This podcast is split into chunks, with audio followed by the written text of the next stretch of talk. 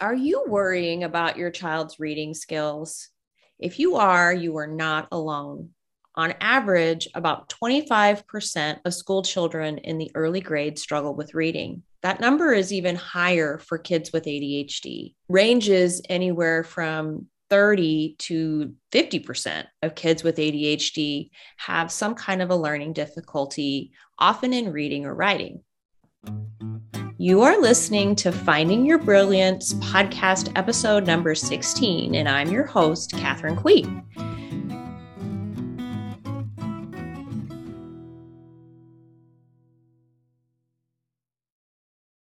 Today, I am speaking with Mary House, who is a literary consultant and reading interventionist. She has a 20 plus year career in education. She's also a parent educator and a workshop facilitator. I met Mary at the YMCA in an exercise class entitled Cardio Kick. It was somewhere around 15 years ago. We have been good friends ever since. And in fact, one of the ways that I got to know Mary was through our discussions about her students and mine during our water breaks in class. Mary would tell me that she had a student who was struggling with something like focus or reading or making friends, you name it. And that student was even on her mind on Saturday mornings during our workouts. And so that's really how I got to know Mary. And I shared a lot with her about things in my family. Obviously, you guys know I have a son who's has ADHD. He struggled with reading too and writing. So Mary was a support to me. Mary has just been a lovely person in my life. And I invited her to be on my podcast, and sort of reluctantly, she agreed it's hard to get into this world where we are quote experts right in a certain area that is very true and thank you for having me i'm mm-hmm. excited to be here um, yes to consider myself an expert is a little bit of a struggle for me but i'm just trying to not that let that piece get in my way and just offer help to kids and families yeah so the my podcast is called finding your brilliance um, because I truly believe that all kids, all people have areas of brilliance that we half the time we don't even know we're walking around with. We don't know. I'm sure, Mary, when you were younger, you weren't probably thinking, yeah, I'm going to be a reading specialist. Right. And no. and yet so many of the kids, the families who listen to this podcast talk with me about learning lags and their worries. And I wanted you to have a place to share about what you're doing. And, you know, you've recently, maybe you can talk about the transition in your work. What have you been up to? So, um, I left the public school system in June. Um, I ended my career as a literacy coach. Um, prior to that, I was an instructional coach. Prior to that, I was a reading interventionist. And prior to that, I was a classroom teacher. And then parent education kind of intermixed in there. But I just really felt like there was such a need for reading support for kids outside the four walls of a school.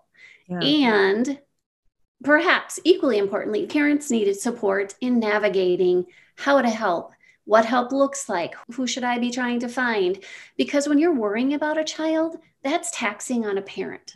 I just felt the need. I had so many conversations over the years, but in particular in the last five in my re- most recent role, with parents who would come and say, I'm so worried. My child's behind and yeah. the classroom teacher is doing a great job, but they're not, if they're just not catching up and they're on that, they can't catch up and I don't know what to do.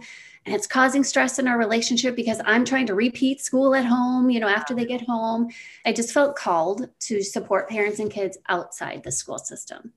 So, for me, the big idea really is to empower kids to be strategic, confident readers like that is my whole mission. But also with that, to empower parents to best help their kids and know when it's time for them to take a step back and find somebody else to help. It's a dual role. I work with parents, I walk right alongside them. I'm in the trenches with them trying to figure out what's going on and I'm I'm always advocating for the kids with my eye on kind of the biggest goal is a confident joyful reader because yeah. it just it pains me when kids hate reading it is usually because it's hard and it yes. is like knocking your head against a wall yeah. and so really the bottom line is i want all children to just be confident and joyful and love reading. That's kind of what inspired me tell me about your work. Like I look at your website, it's so beautiful.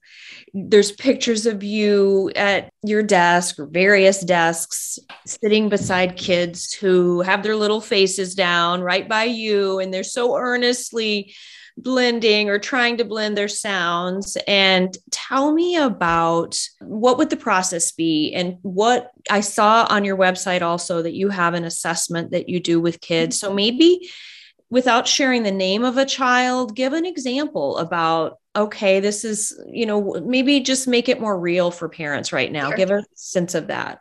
Sure. I'll, I'll do the one that's most recent in my mind. So I had a parent contact me, just found me on the website and said, I'm really, really worried about my child. She's in second grade she's really behind. And with COVID, she hasn't been getting extra support at school. And these needs have been there since kindergarten or pre kindergarten. I really need help. I don't really know what to do. So I did a full battery assessment. So when I do an assessment, I'm looking for, I look through kind of the five pillars of reading. So phonemic awareness, phonics, vocabulary, comprehension, and fluency. So I look at all those pieces. Now, all of those pieces, depending on the student, aren't equally weighted. A very young reader, we're going to be talking more about phonemic awareness and phonics, but they all kind of intertwine. So yeah. I do a full assessment and decide where the child is and what the current needs are, and then make an instructional plan for how that would look if they worked with me. Now, I do want to add an important piece that my assessment isn't something you take to school and say, here, this lady said that my child's behind. I'm using research based assessments that I've used in my career, likely some of the same ones the schools are using. So the assessment is for me and my purposes and for the parents to know exactly where the holes are because it, it definitely shows what's going on. And so from there, I create the plan and then I lay out for them what a targeted learning session might look like. What are the components that I would hit with the child each time? And then we kind of go from there and decide is this a plan you want to try out? There's kind of two options. They can opt in with me to work with their child, or um, they can do a little separate consult with me where I might walk them through. Okay, here's they're really struggling with sight words, for example. Here's how you can teach. Here's a little routine to teach sight words that will make them stick, and so on and so yeah. forth. So, with this particular student, she was significantly further behind than even the mom was aware. And where we found the significant holes were in phonemic awareness, which is all auditory processing, meaning, can they hold the sounds in the, their head, just the sounds, take the letters out of it. It's just the sounds. Okay. Can they hold those sounds in their head as they're blending a word long enough to put the word back together? In her case, she just couldn't. So I'm doing a lot of slowing down and backtracking to phonemic awareness and then doing the phonics. So they kind of go hand in hand. And then I have also had done some separate consultations with her mom because the mom is really really concerned and wanting to make sure she's getting what she needs at school. So I'm just helping her navigate that world. Like, here's what you might ask the teacher. Here's what you might expect. And when should you check back in with the oh teacher? Oh my gosh, that's so helpful, Mary. And she had, she struggled because she said, I don't want to be that pain in the neck parent. And I said, you know, as a teacher, we celebrate when parents do advocate for their kids. So you're not a pain in the neck. You're advocating for your child because you love them and you're going to do it in a positive way. You're not doing it to call them out or their methods out. It's, I want to make sure my child gets the help they need. So I've been working with this child for three or four months and she's definitely making headway. And I do every six weeks or so, I do a little data check on her and share. Mm-hmm. And then I reset myself so that I know where I'm going with her. And then I share that with the parents too. So Oh my gosh. I, when you're talking about this, Mary, it's so much reminding me of the support we got for our son when he was lagging in reading. And just taking my son to her home and sitting in the living room and having her be the one to kind of provide like little mini rewards and encouragement. And I had been so frustrated with him and yeah. worn out. And he did these funny things. He would press his his little palms into his eyes and he would he was always out of his seat moving around. And she just had this way of soothing me too.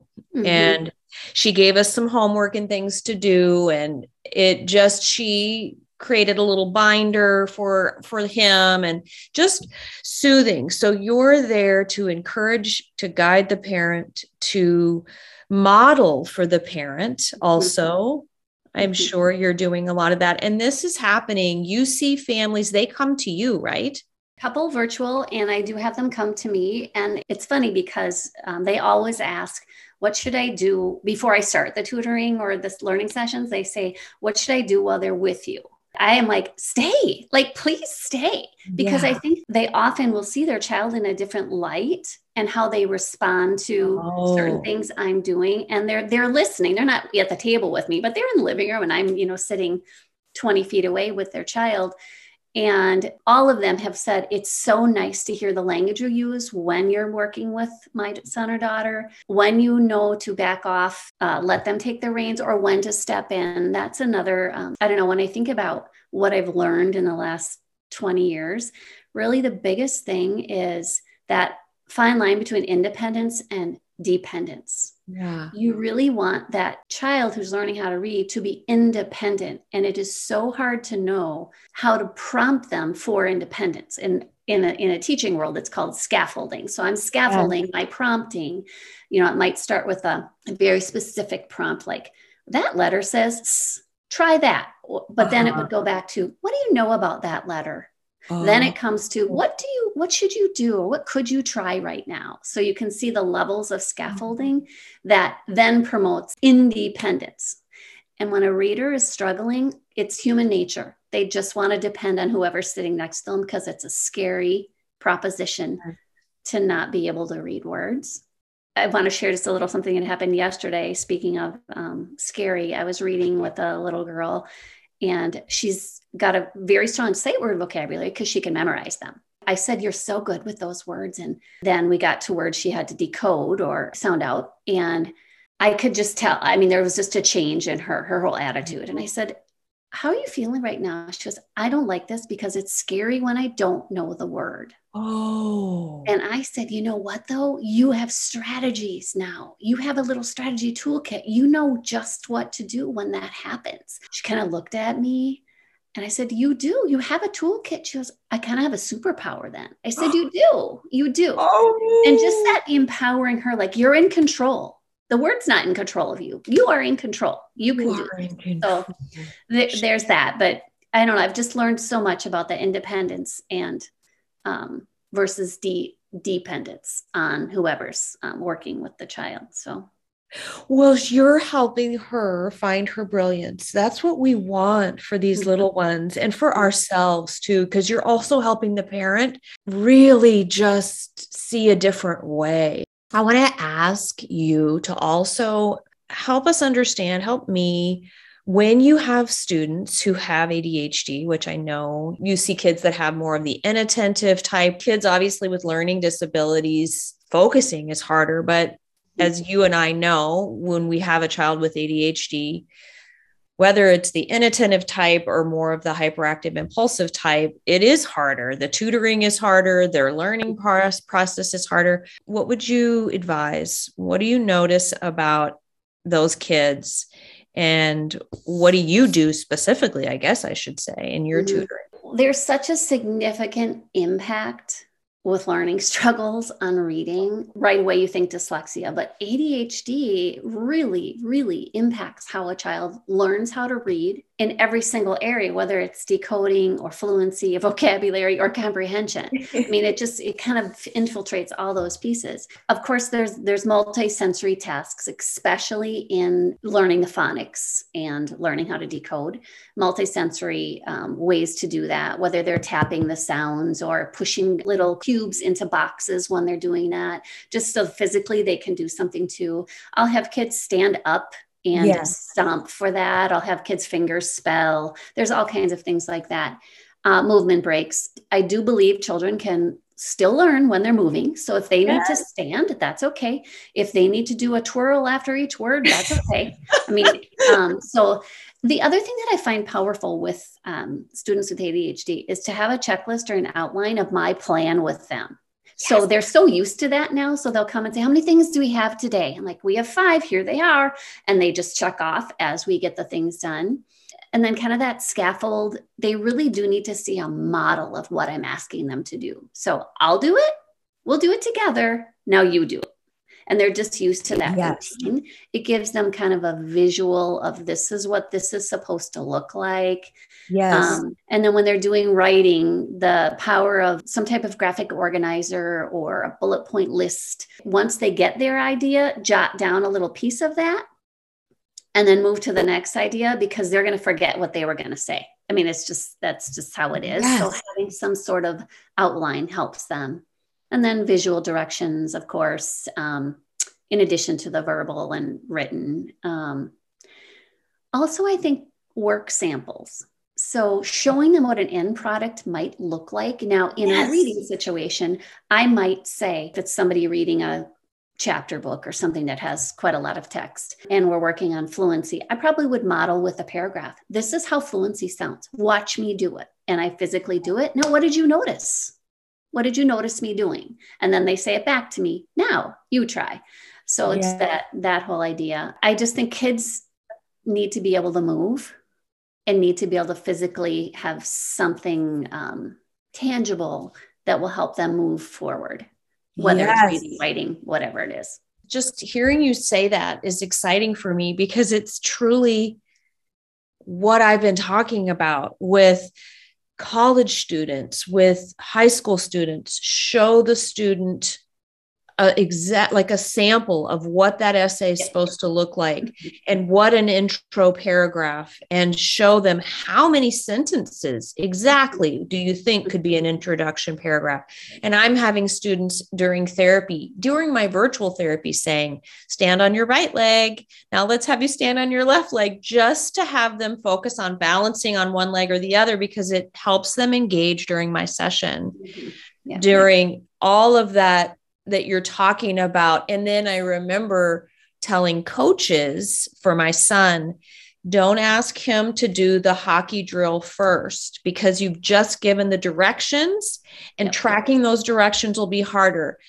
If you can have him go after four or five other students, he'll be able to get that drill so much easier. So you're talking mm-hmm. about that, and you see that too the need for kids with ADHD to really see it Mm-hmm. You see that too. Mm-hmm. And I think a lot of when I was coaching teachers and talking about how to scaffold any lesson, really, it didn't matter what content area was, any lesson, it kind of took them a while to not have it feel like it was cheating or giving them answers to do a model. I mean, I go back to if I'm teaching a child how to write an essay, I'm going to have a mentor text for them to look at yes. or for me to read to them so they can be like, oh, that's how it sounds. And that author can do it. I can probably do that too because now I've seen how it's done. But I think for teachers, they're finally getting around to in this era that the power of an anchor or a mentor text or a mentor's a sample, whatever it is, is incredible for kids. Yes. Kids, but especially kids with ADHD. Well, you know, having you talk I have never even been in this in depth with a discussion with you about what you know as a teacher on how to support students with ADHD. And Mary, as I'm listening to you, oh my gosh, I have so many ideas on how you could. I know you have have so many other things going, but we'll we'll talk more uh, just about the voice that the knowledge base you have that I don't have because you've been in the school system and the knowledge base on how that whole school system works and how to bridge all of these things. I'm so grateful for you for being here today and chatting with me and sharing what you know. Thank you, Mary. Yes, thank you so much for having me. Thank you all for listening to us and for joining us on Finding Your Brilliance. Again, my guest today was Mary House. She is the founder of Mary House Literacy. And if you'd like to work with Mary, you can reach out to her by going to her website, maryhouseliteracy.com. If this topic speaks to you, feel free to subscribe to my podcast until we meet again, just remember that we each have our own special areas of brilliance. Sometimes it just takes us a while to find them.